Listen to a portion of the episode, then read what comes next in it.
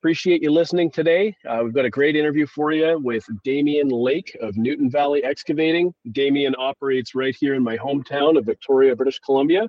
And he's a younger fellow, very ambitious. He's making a lot of big moves right now, and we're excited to talk with him. Damion, how you doing? Hey, I'm doing well, Mike. I'm happy to be here and happy to chat. Glad to have you here. So, Damion, uh, to start out, tell us a little bit about you and your business. How'd you get started? Uh, what kind of equipment are you running? Uh, just, just kind of a broad overview of uh, what you're doing. Um, I started uh, kind of in the industry not that long ago. Really, it would have been about uh, trying to trying to do the math. It seems well, really 2023, probably about eight years ago.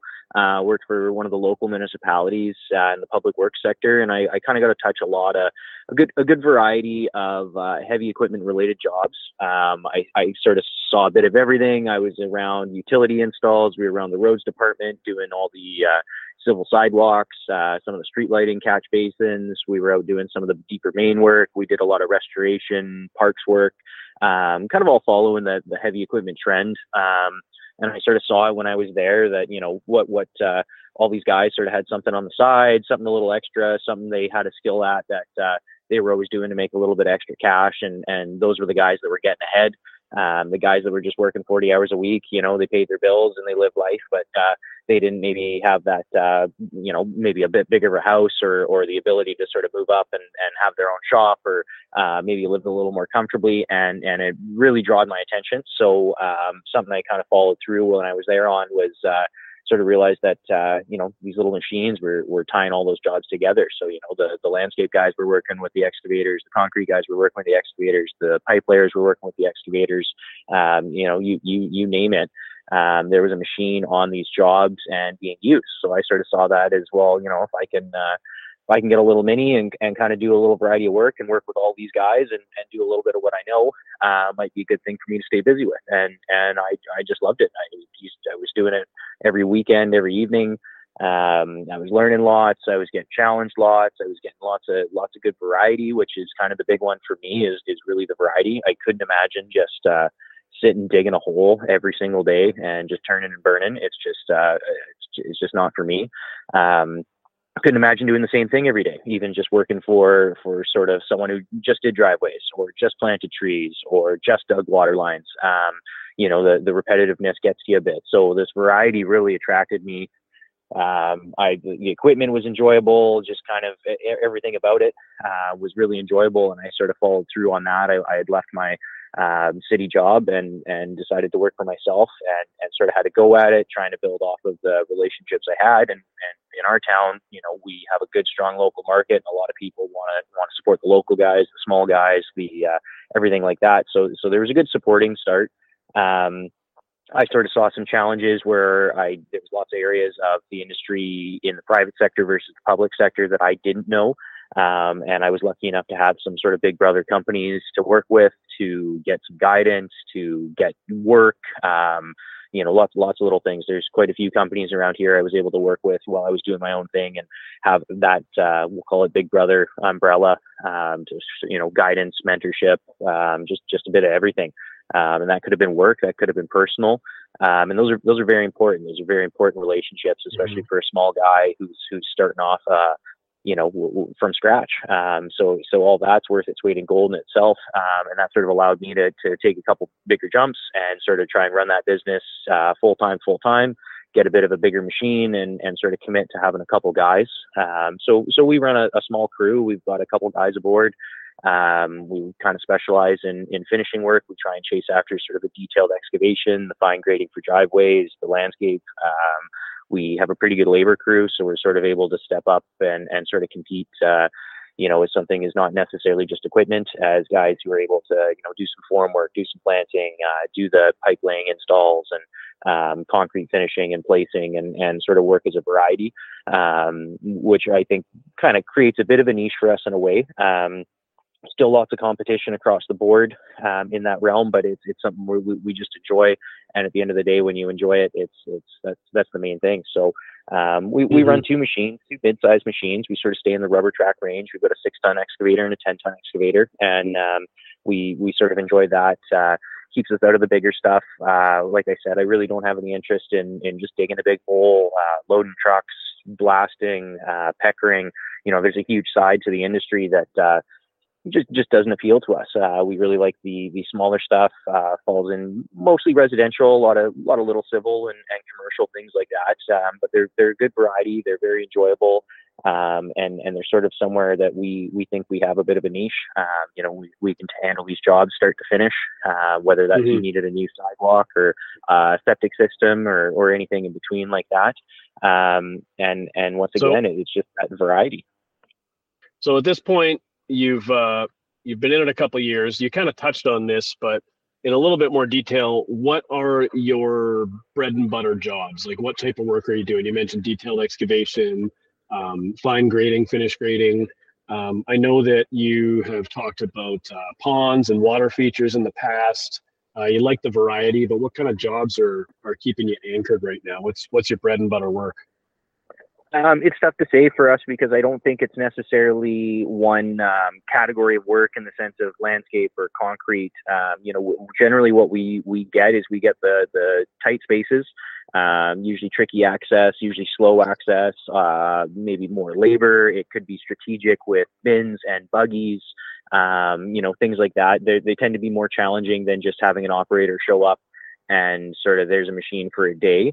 Uh, we, we tend to be a little more independent on these jobs. So some of those jobs tend to fall into, you know, we, we get a lot of bread and butter that are that are tricky septics, uh, a lot of septic systems that just have tight access, tricky slopes, bad base. Um, you know, strategic uh, geoscience. So just you know where to put the drains, your your uphill drains, your bottom drains, and how do the key slopes work, and uh, a lot of residential knowledge as well, because that's what these all these systems are based off of. So you kind of have to factor in building code and how things tie in, whether that's uh, you're next to a driveway or you're working around patios or there's future landscape or construction plans. Um, you know, sort of in that area. We we do like uh, water features. Uh, it's hard to say that's a bread and butter. We there's such a large project and there's such a specific thing. Um, you know, we sort of get one annually that's a, a, pretty large project and and we like to stay busy with and we definitely like to chase them.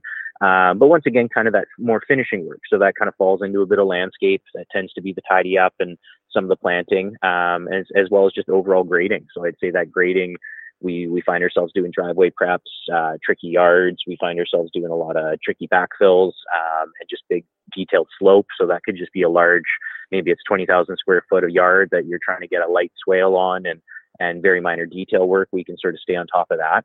Um, so once again, you know, it's not necessarily just a category of work like that landscape or you know just just concrete. It, mm-hmm. it sort of falls into maybe these more tricky like I said, they're a little more labor intensive. There might be some wheelbarrowing. There's some really tight spaces. You might need to uh, be be taking out carport supports and and temporarily putting beams up and things like that, and and a little more challenging than just uh, just just having an equipment operator show up. You know, there's there's a lot of jobs where you know, you can just hire a machine and an operator and say, hey, I need a trench from here to there, and, and that's that. And we can't necessarily compete on all those jobs um, because we're set up to do a bit more than that. So we have to charge a bit more than that. So where we would shine is is where you, you know, an operator's going to say, well, I can't dig under there. You got to hire someone to do this, and you got to hire someone to do that, and then I'll come back and do this. We can just sort of handle that all in house. Um, so it sort of allows so, us to sort of chase after, you know, these more challenging jobs.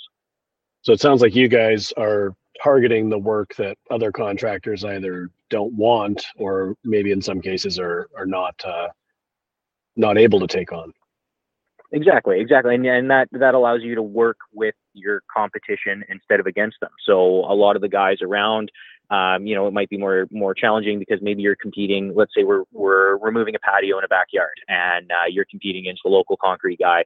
Well, he might be used to doing those. Um, he might be used to having those tight spaces and used to doing these little patios. So um, your, your pricing would be pretty tight, and and he he could win those jobs. But when you start looking at other companies that someone says we need an excavator in here, and all they are is an excavator, um, you know, they say, well, we can't. You know, we're not the guys to take down the fence. We're not the guys to rebuild the fence. Uh, we're not the guys to you know, fine grade for your concrete. We're not the guys to pour your concrete. Um, all of a sudden, you know, they're they're no longer your competition, and they're working looking to work with you or sort of trade work. So once again, um, there's a lot of lot of different avenues in the heavy equipment world and and excavation, and um, we we find that you know a lot of the other companies that we're we're competing with, we're still working with. Um, you know, we don't want the big digs, we don't want the big blasting or the peckering and things like that. So we're able to always pass that along to someone else who's local and help them with that. And you know, somewhere down the line, that's usually returned. It's usually, hey, this is a job that's not not set up for us. You want to give these guys a call, and and it's it goes full circle. Um, so it allows us sure. once again to sort of find find a good niche for us um, that's a lot less competition. You know, the, in, in this town, if you were if if you're bidding on a a big hole, everyone's bidding on that big hole. Um, a lot of these jobs, you know, we, we get recommended on, and, and, and I'd say not all of them, but I, I wouldn't be surprised if if you know maybe 20% of some of the work we get is from other excavation companies saying, you know, we're not set up for this. Call these guys. Mm-hmm.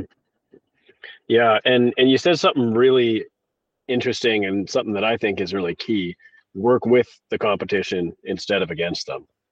Especially when you're new in business you know you see in, in all businesses people come out guns blazing uh, you know we're the best pick us uh, you can get so much more work and be so much more successful by working with people you know? Call around ask for mentorship ask to work with people you know? There's a lot of contractors out there who have work to literally just give away and if you can get on the right side of that equation, you can find success a hell of a lot faster than you will by working against them.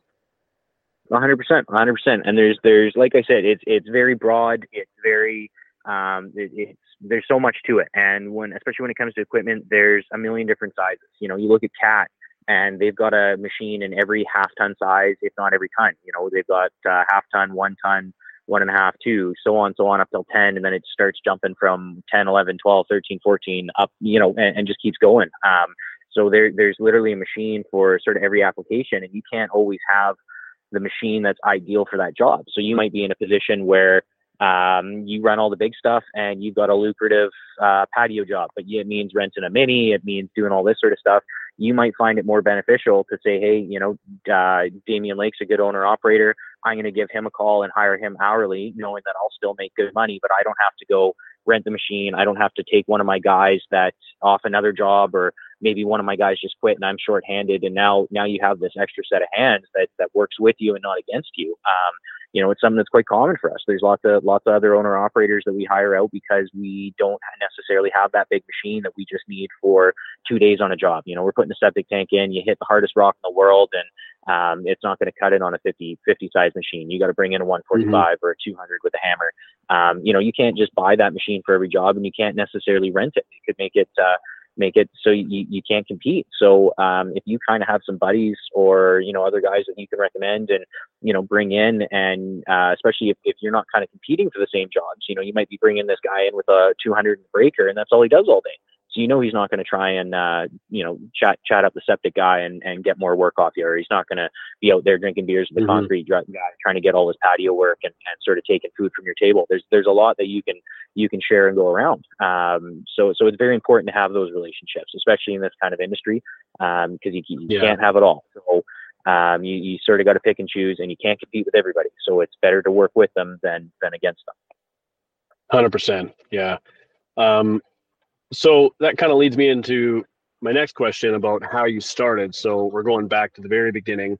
I know you've been in business for a few years now, but um, curious what year you got started and how did you get your first few jobs? So when you first decided this is it, we're going out, we're going to be Newton Valley excavating. Um, did you have work from the get go? Like when you first started, did you have jobs lined up?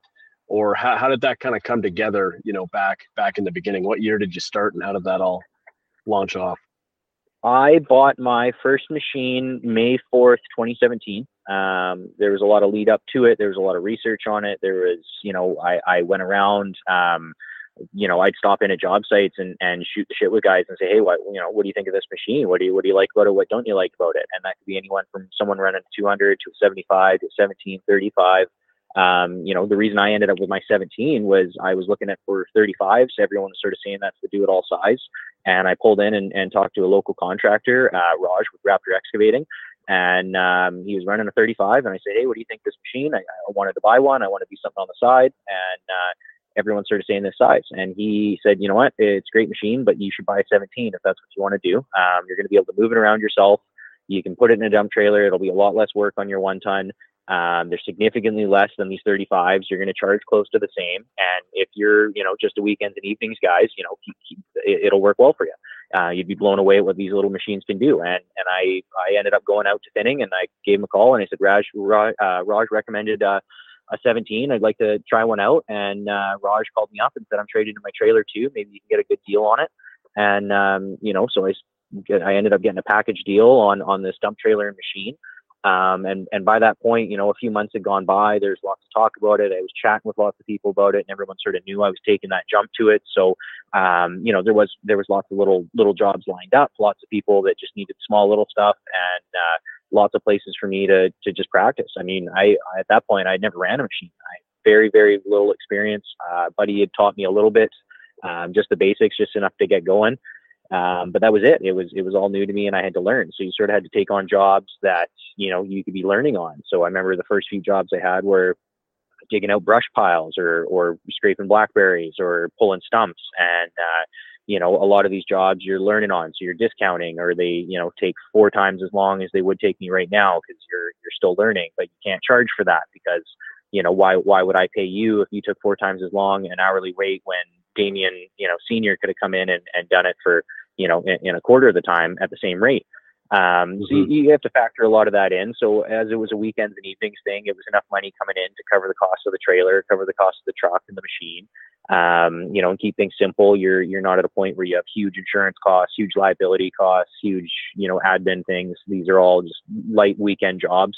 Um, so they, they sort of line up and, and as the word gets out more and more things happen and, and i usually found that one job led to another. You do a job for somebody and they recommend you to their friend and all of a sudden you're popping over because uh, i did a good job for mike and mike said oh your septic's done you, you should call my buddy. And then once again that leads to the next um, so I, it was all word of mouth. Um, it was all just through the community I knew. I sort of grew up in the community. I knew a lot of people in the community. I knew a lot of people who were in need of this sort of work. Uh, just growing up through 4-H and and sort of more of the farming side of things and agriculture and you know people who had land and needed land maintenance and and all the people that surrounded them. Uh, a lot of people that were in the industries grew up doing similar things. So you, you know, there was tons of excavating companies that were involved through the 4-H club, and lots of local guys that are that are just great. That uh, you know saw you saw you as a part of it, saw you as a good kid doing you know involved in the in the club and doing your volunteer work throughout the community and, and right away they were you know more than willing to give you words of wisdom and, and things like that so mm-hmm. um once again though just all all word of mouth and all all who i knew in the community. It really wasn't what i knew. It was it was who i knew. I i didn't know anything. Mm-hmm. um, when i first got my machine i brought uh, the the operator i worked with at the municipality. He came out and helped me load it up in my trailer showed me how to offload it showed me how to move it safely.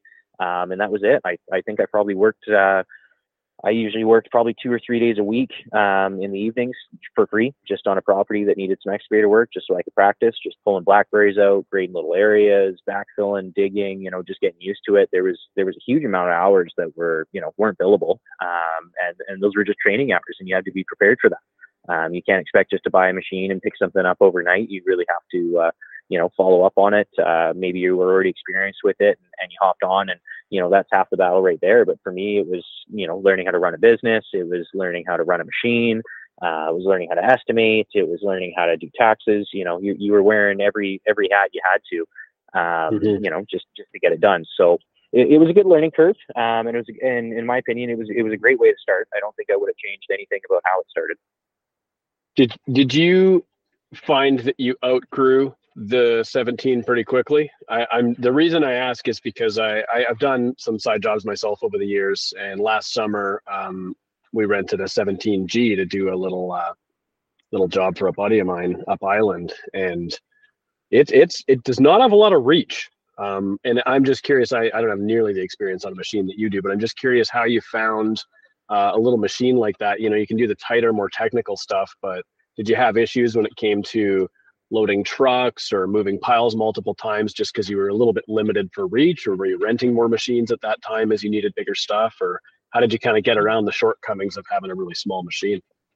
Um, it, it was it, it's i wouldn't say we outgrew it in any way. Um, i would say you know we started with that 17 and we still do a ton of 17 work Um, it's it's our most profitable really. Uh, it's it's the you know smallest machine. It's easy to rent, or it's a low machine to low cost to buy. Uh, your fuel's minimal. Any of your overhead costs are pretty minimal. You're not working with uh, tandem loads of gravel. You're not hauling out 100 loads of fill and bringing in you know 120 lo- boxes of gravel.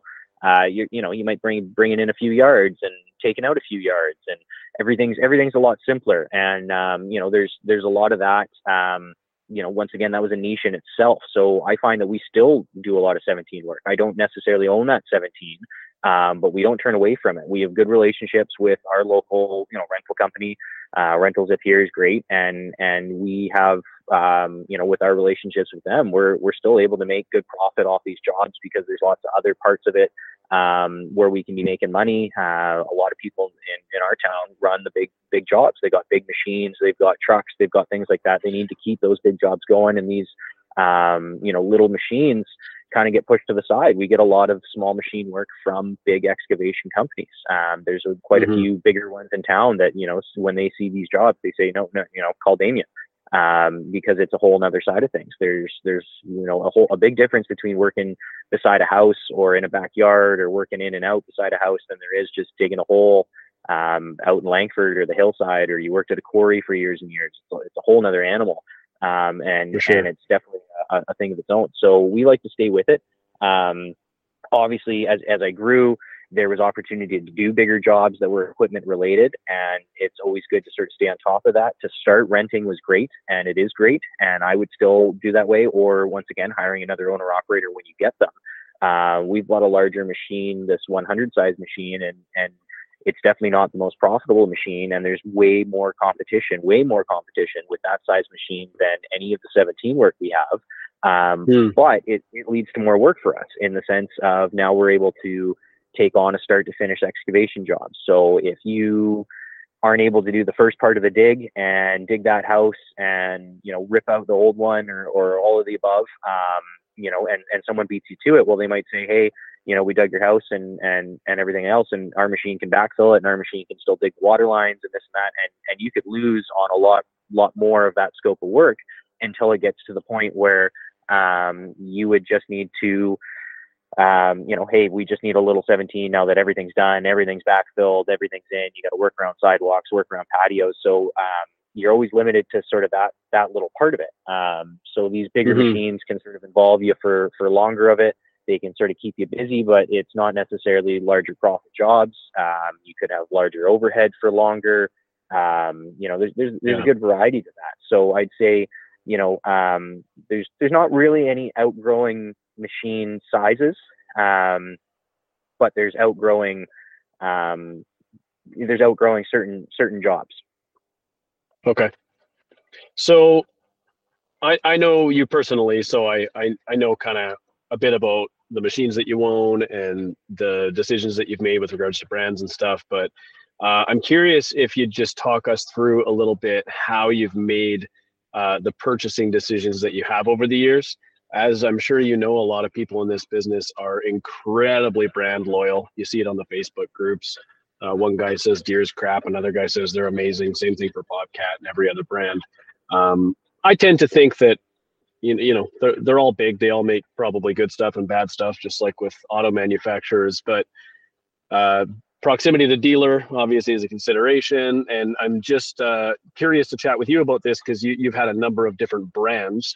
Um, one of which I can think of offhand is definitely not uh, local to us in terms of uh, dealership. So, can you kind of walk us through your purchasing decisions over the year? You had a 17, you mentioned a 60 and a 10 ton. So, kind of what, how have you, how have you made those uh, those steps over the years, and what brands did you choose and why? Um, it, it, always comes down to you know the machine you're looking for, and the cool thing about having all these different brands and having access to Cat and Hitachi and John Deere and Volvo and Bobcat and all this is there's a lot of competition, um, which works well for us, the consumer. So there was a lot of research in it because not everyone necessarily made the same size machine. Um, you know, Cat kind of owns the market for the most variety of sizing with um, you know, a one ton, a one and a half, two, so so on, versus a lot of other companies might have a 17 to a 35 to a 50 to an 85, all the way to a 145. uh, which is pretty common. Um, so you know, it, it, really comes down to sort of picking where do you want to see see yourself with. Um, you know, scope of work. Uh, Kubota, for example, I know a lot of diehard Kubota guys, but they only focus on eight tons and less. So you might really love Kubota, but you're looking for a new 200. So right there, you're you're you're out of there. So you're looking at a different machine and a different brand um, because of that. So you know certain certain companies have reputations for certain size equipment or uh, certain maybe it's a wheel loader or someone's got the better skid steer through the industry just you know that's what people claim. Uh, won't get into any any brands or mentioning it or starting any fights here but yeah there's there's certain aspects like that. So for me it was always looking at the sizing first. So it was that 17 um, everyone sort of made a 17 so it was once again a good variety and i had looked at a lot of other companies um, over cat before i had bought theirs and i just found for me especially starting and being not so knowledgeable and kind of needing a little more guidance and everything like that to have a local dealership with a good reputation that had the machine in stock the inventory and everything right there they sort of nailed everything on the head i knew i was going to be looked after I knew, you know, service and parts were local. I was I was going to be able to zip down the road and pick something up versus driving two hours up island. Um, you know, a, a, few things like that. And then as I moved on and I was looking at a next size, my jump up was to a 58 size machine, and that was because I found um, six ton units were just the most versatile for what I do. They just fit on every job. I wasn't turning down work because my machine was too small or too big. I could sneak in all these tight places, but I could still get on a bigger job and, you know, really move some earth if I had to or dig a deep hole. Um, so I was really happy with that. Once again, I wasn't set on any brand. I wasn't necessarily just set on cat. There was a lot of variety in those brands. Um, just about every manufacturer makes a six ton machine. So I, I shopped around and, and a big part of it was sitting in the machine and seeing what you liked and you didn't like. Uh, there are lots of brands that vary significantly in, in features, and that could be something as different as the seat or how the joysticks run, or you have a foot pedal boom over a thumb switch. Um, and things like that that could really, you know, for you be be a factor into your your decision. Um, so on Come top on, of that, switch is always the right choice, though, right? well, I, I got I got used to it on my little 17, and and I uh, I didn't yeah. mind it. So um, you know, I was happy to have it, but uh, no, no, for a lot of guys it is. It's just that much simpler because you're you're it's all in the hands. Um, so I, I get it. And then another one obviously is who's going to look after you the best. So you know, if someone's down the street versus a few hours away, that's always nice. But um, you know, in Vancouver Island, it just because they're a few hours away doesn't mean they're necessarily a few hours away. If I my right now I own a Volvo and their their shop's two hours away, but their tech's just down the road. Um, you know, if I have a breakdown, they're they're still servicing all the Volvos in your area and everything like that. They're they they wouldn't treat you any different. Um, so you know, you mm-hmm. can't always let that intimidate you. It's it's a lot different than maybe if you're on the mainland somewhere and you know it, it's it's we're talking hours and hours, and you know they're not necessarily in your town all the time or or things like that. That's definitely something to consider. Um, so so that was a big factor for us as well. Um, you know and then really it was coming down to pricing. Pricing's always always something. Ever luckily once again there's pretty good competition. So there's never usually too big of a gap. There's always some machines that might have a little more creature comforts that you enjoy and obviously that that comes with a cost. Um, but once again service was a huge thing. So with our volvo we bought uh, uh, a fair amount of aftermarket attachments. We run a tilt rotator on it. We run a variety of grapples and and a grade beam and, and all these sort of things. So what that meant um, was more service and and um, you know who could provide that. So Volvo was the only one who could do that service in house. So our our machine, our tilt rotator, um, is all maintained in house. Any of the attachments we need, any of the parts we need, or anything is all ordered in house. It's all ordered through Volvo and Steel Direct. Um, versus everyone else would have had, a, had another shop do it. They would have had to get a third party shop they would have had someone over on the mainland, most likely, who would have had to take a ferry over. They wouldn't have been local. They would have had to charge you for the ferry. They would have had to sort of, you know, have have all these extra travel costs um, to come out and service your machine. And and you know, the, that's a huge that's a huge factor. If you're not, uh, if you you know, our our tech's an hour and a half away. Worst case scenario. If you're a couple days away, that's a big difference. Um, and there could be big costs. It could be a warranty issue. It could be something really simple, but uh, just because of it, you know, you still had to pay for those ferry fares. You still had to pay for that service tech time. Um, you know, there, there was a lot of factors there. So um, that was a huge thing for us, and and why I'm super supportive of Great West Equipment, especially for this, is we rely heavily on these attachments, and for to have a one-stop shop. Um, you know, great service. The pricing was there. The relationships were direct, so you were you weren't having all this markup as it changed hands. Um, you know, you had options for factory installs to just shave costs off of uh, shipping. Uh, that was a huge cost for attachments is is shipping and freight. It's not something you think about, but I mean, there's a lot of weight there. So having these factory install options was a huge thing that motivated us to look at some of their other equipment. Um, you, you know, there, there's definitely other options um, and things you have to think about necessarily mm-hmm. if you're mm-hmm. not just buying a, a, machine. You could be buying a machine with a, a breaker, and uh, maybe once again that breaker is through a Vancouver dealer, so you don't necessarily have parts direct to you versus the other guy's breaker is made locally or serviced locally, um, and that can be a huge advantage to you. So um, definitely always, mm-hmm. always something to think about that way, um, depending on what machine you're going with.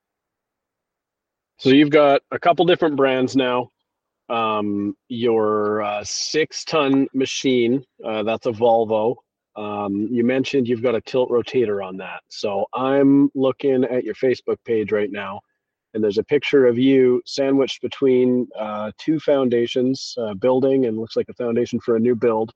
Uh, you got the the machine spun sideways, and the bucket's 90 degrees to the machine, and you look like you're scraping out some mud. Something that you definitely would not be able to do without that tool. So those cost a lot of money, obviously, and would be a challenging decision for uh, for a new owner operator to make. Uh, there's another guy uh, I know, Evan Ziemer or Zymer. Sorry, Evan, if I said that wrong. Uh, up in Vernon, who's got a Kubota with a tilt rotator on it that's similar to yours. And just the versatility, I follow him on Instagram too, and, and the stuff he's able to do with it is really amazing. Uh, can you talk a little bit about how you made that decision and you've got a bunch of different attachments. You mentioned a grapple. I know you've got kind of a land plane or a grader bar or whatever you call it. Um, that would have been a considerable expense up front.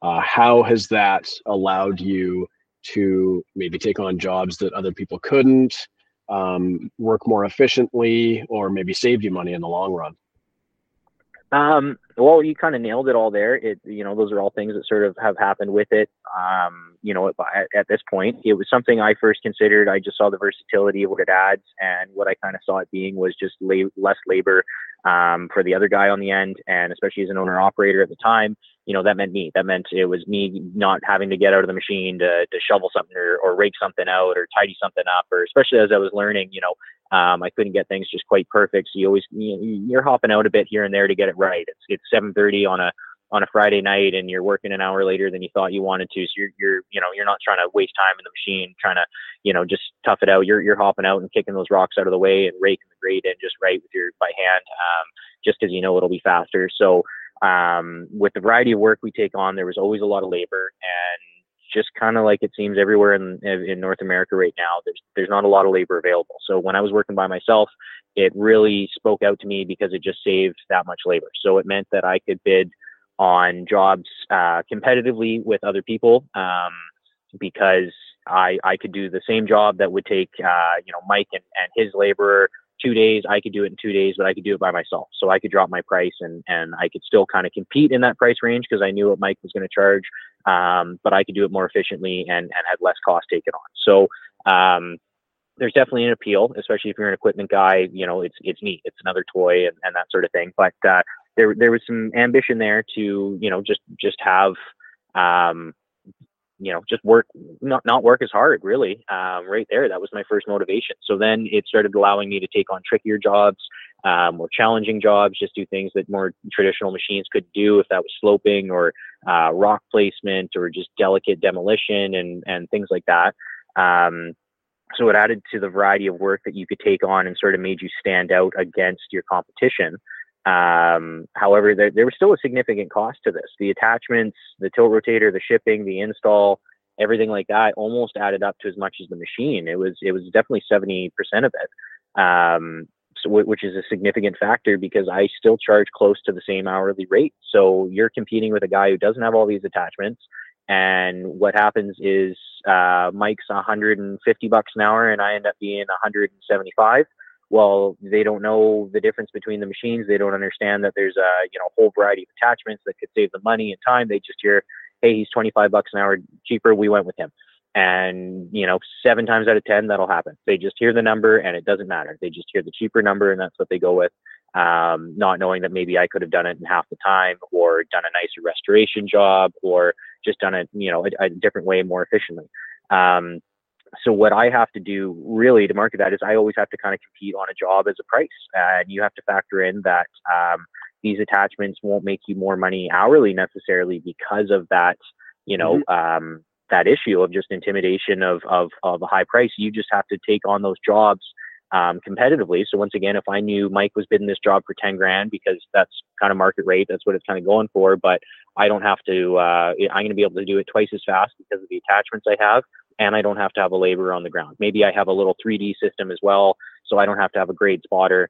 Um, so these are all attachments I've invested in that allows me to do a job in half the, half the time for the same cost. And that's where you have to bring money in on these attachments. Um, I know some guys locally that had some and they've actually turned away. They've gone to you know thumb and bucket combinations because they just said it was huge cost.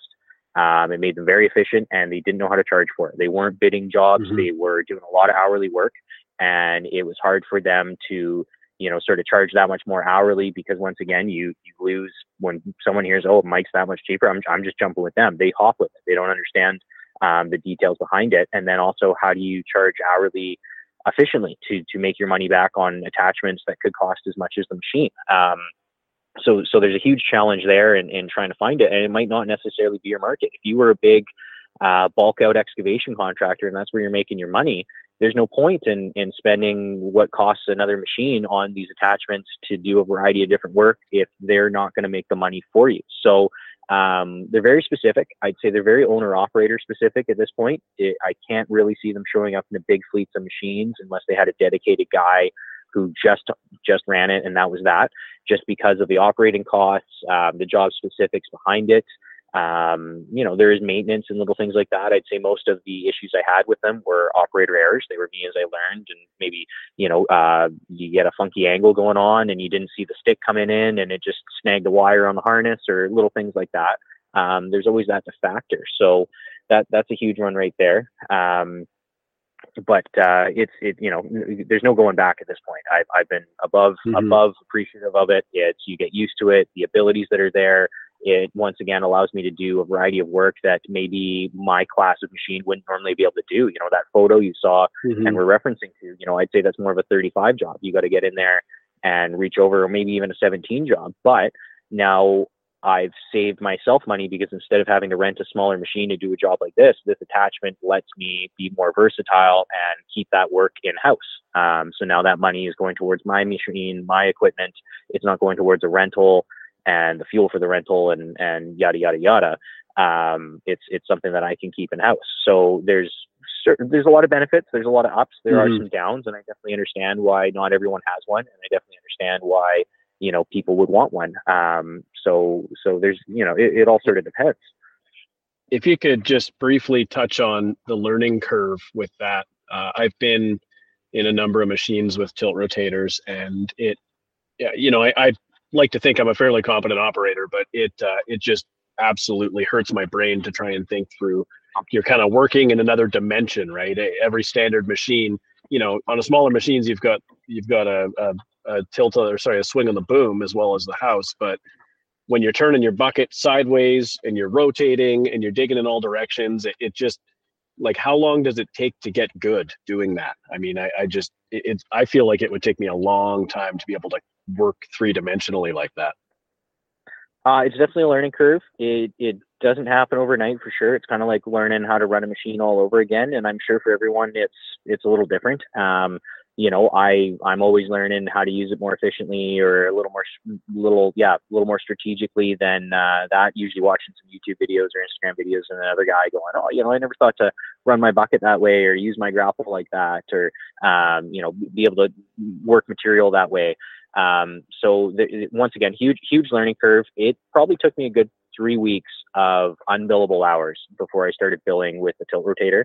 Uh, I was on a pretty mm-hmm. large project. I was building a, a, pretty significant water feature. It was about 2,500 square feet, and it was the first job I did with it. And um, I just told the homeowner, I just said, you know, he was a good friend of mine, and I just said, listen, I'll charge you for my labor, and if you can cover the fuel, I won't charge you the machine um, because I'm going to be slow. I'm going to be taking my time. I'm going to be spilling stuff. I, you know, I'm still getting used to it, and it's just not something I can you know, charge a market rate on. So luckily for me, I had a good relationship with him. He, there was no worries there and he was happy and, and excited for me to have this machine and, and, and everything like that. So it was a good start, but it, it would be really tough for a lot of guys if you got to hop on a billable job. You know, I got a driveway demo I got to do tomorrow that I just underbid Mike on by 500 bucks. And, you know, I, I, I got to do it in an efficient time. But if it takes me twice or three times as long because I'm learning how to use this machine all over again, or, you know, I keep spilling loads because I tilt my bucket sideways and, you know, I'm not used to those controls. Um, it's it's tough. It's tough for sure. So it's it's definitely one of those things where mm-hmm. just like when I bought the 17,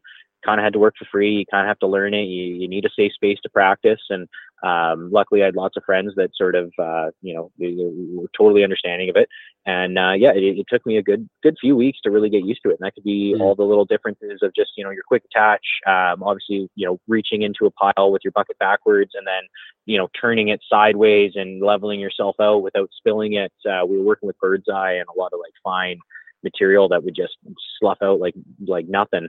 Um, you know, there's a lot of spillage and things like that. You, you know, I'd say the hardest thing mm-hmm. that I still get the odd, you know, kind of frustration with is um, just just hooking onto attachments at a funny angle. You know, you could leave your attachment up on a hill and you're sitting completely out of whack to it, and you use the tilt rotator and you're going in and you're just trying to hook onto it. And um, you know, there's there's a whole finesse to it once you start getting all these compound angles and things like that. So um, once again, something something to consider, something to consider that you don't necessarily just buy this attachment and you hop on it and you're a whiz and that's that. You start making money like crazy. It could take you even longer. You might have a crew where the machine split between three guys. So it's not one guy sitting on it all day, every day, getting good in a month. Maybe it's three guys and it, you know, takes six months before all three guys are at par with it. Um, mm-hmm. You know, I have another, uh, it, it, makes it challenging to uh, hire employees and find employees to run the equipment too. Um, you know, I, I have a really good operator who works with me uh, part time, and he was actually the one who taught me how to run a machine. He's phenomenal in it. But you throw him in a machine with a tilt rotator, and, and it's like riding a bike all over again. So um, mm-hmm. You know, it took a few jobs, like quite a few jobs, for him to get comfortable on it. And I had to set him up in an area where I could just say, "Hey, Tom, you know, I'd, I'd like you to come out and just play in the machine. I'll, you know, pay a few few bucks for your hourly wage, or if you want to eat some of it free and hang out extra, um, you know, it's much appreciated. But I just want to give you somewhere where you can play stress free. You don't want a homeowner watching you wondering why it's taking so long. You don't want to be embarrassing yourself because people are watching you and you can't get your bucket on right, or um, you're trying to figure out you know what button you hit that you didn't realize you hit and now your attachment won't come off or little things like that. You might snag a hose because you're not used to how far your boom you know your, your bucket can curl into your boom um, you know when you're swinging around and things like that. There, there was a lot of factors um, and there was a lot of um, you know easily I don't know how to say it. You know, you could cause damage real fast. You're, you added a 18 inch extension to the end of your boom. Your factory design wasn't meant to have that. You can be putting your bucket in your cage. You can be smashing out windshields. You can be yanking hydraulic lines off your boom by yourself. Oh, for sure. Um, you yeah. Can, you can be smacking into undercarriages. So th- there's just this huge learning curve that, uh, it, it's tough to have and it doesn't matter how good or how experienced you are. You know, Tom had 25 years running equipment and is a phenomenal operator, but you know, for the first two weeks, he was right back at ground one, and now he can run it comfortably. He's got that muscle memory, and I have a guy who can hop into the machine. Um, I have a full time operator who ran tilt rotators before, and an issue we had was there wasn't a standard control. So it's not like Cat and John Deere controls. Um, you know, every shop could set things up differently. So I think there is somewhat of a universal pattern out there, but it's it's such a new thing to the market that it all depends on the tech. So, um, for example, when my operator came aboard, he was used to running a tilt rotator, but the controls were inverted. So we have to switch the roller switch right. every time I hop in and out of it because um, you know my roller switches were set for turn turning left to right, and his were for right to left. So.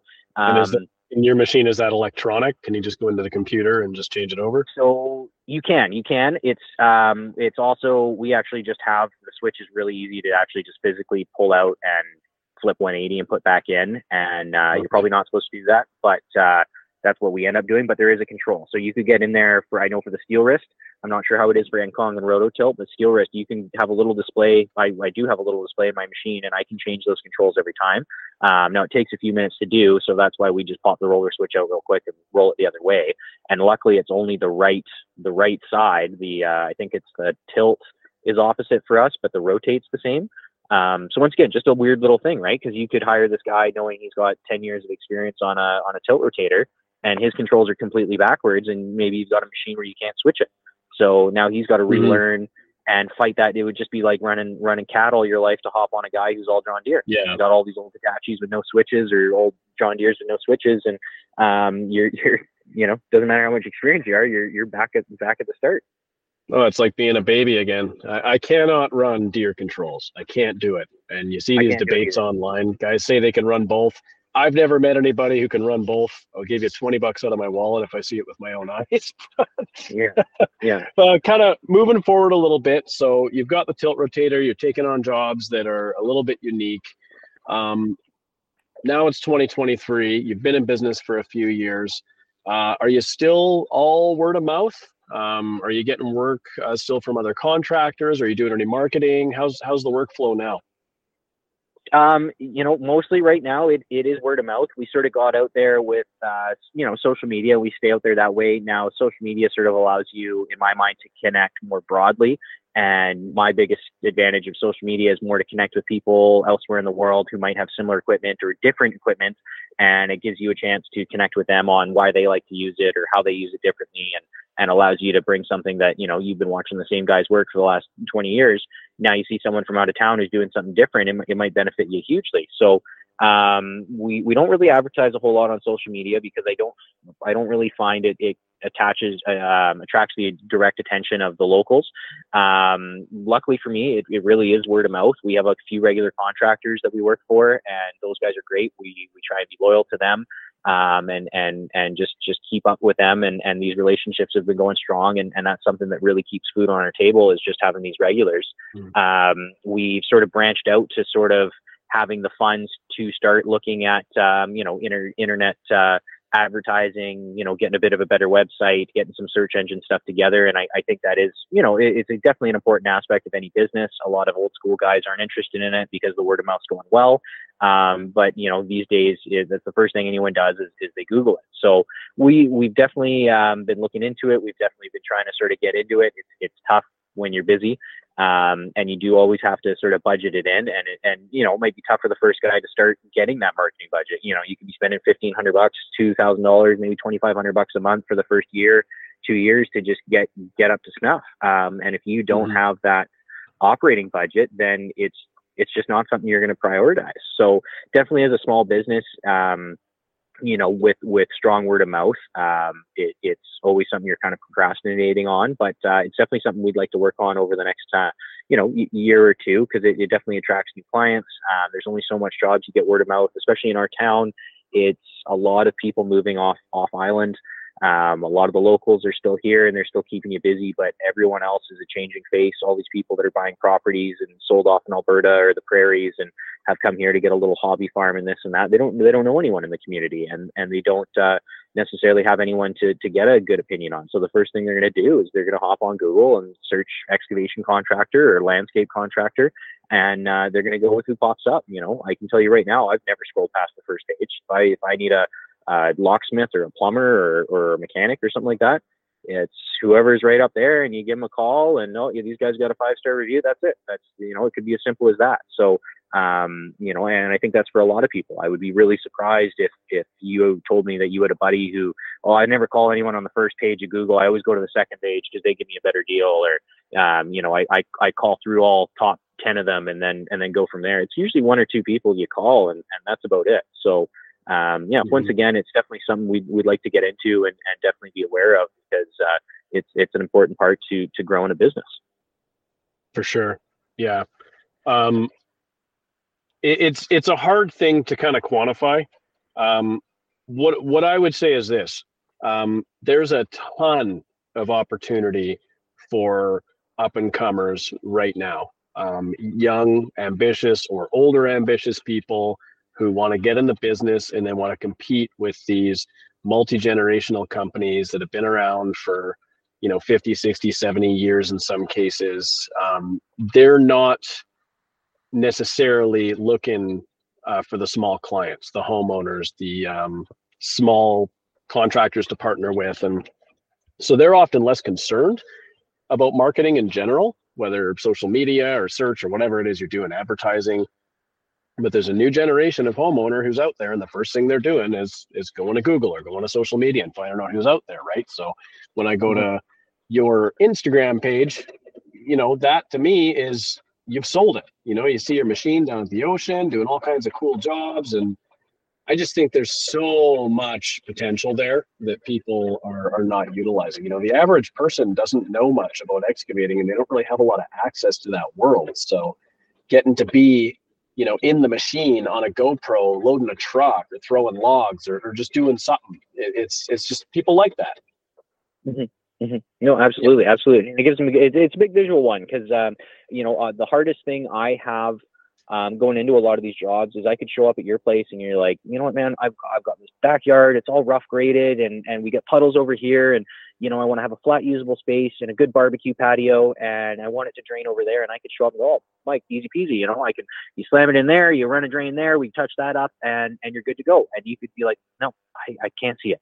I can't see it. I can't visualize that. How, how does that work? How does that, um, you know, how, can you show me what that looks like, or what kind of machine would that be? You know, hey, you know, oh, I got a 58 size machine. It's a six ton machine with a tilt rotator. And you're going, well, I don't know what that means. So um, that social media and, and documenting that and sharing all this stuff is a huge visual impact for a lot of people. And um, mm-hmm. it can break a few barriers in the sense of um, someone might be scrolling through and they follow you and you know that's kind of that and then they see oh well look at that job damion did for mike that's what we need to do here and i didn't i didn't know you could do that i didn't know oh okay mm-hmm. no i thought that wasn't the right machine for it or i thought you know we couldn't do that because our ground was uh, you know draining this way and and things like that and um, it, it's a very good visual um, for people that catches their attention and sort of gives it a lot of appeal. So you could show a finished product of this gorgeous patio, or maybe it was someone's fill site and they just had a ravine of a backyard, you know, and you brought in a few, you know, few hundred loads or something and it filled it right up. And all of a sudden these guys gained another mm-hmm. few thousand square feet. Someone could go, well, you know, we got that at our place. Why don't we be doing that? I never thought about it, or I didn't know that was possible. And, and those visual aspects really help a lot of people who aren't in the industry. Um, and that's who you're marketing. I want to see more um, to people who hmm. aren't in the industry. Yeah, I want to see more time lapse videos. I think uh, I, I love watching that stuff when you you kind of got a high mounted camera and you're installing a driveway or grading a piece of land or clearing or doing whatever you're doing and just like let it run for eight hours and then kind of do a, a high speed time lapse. I love that stuff because then you can kind of see the whole thing come together. Mm-hmm.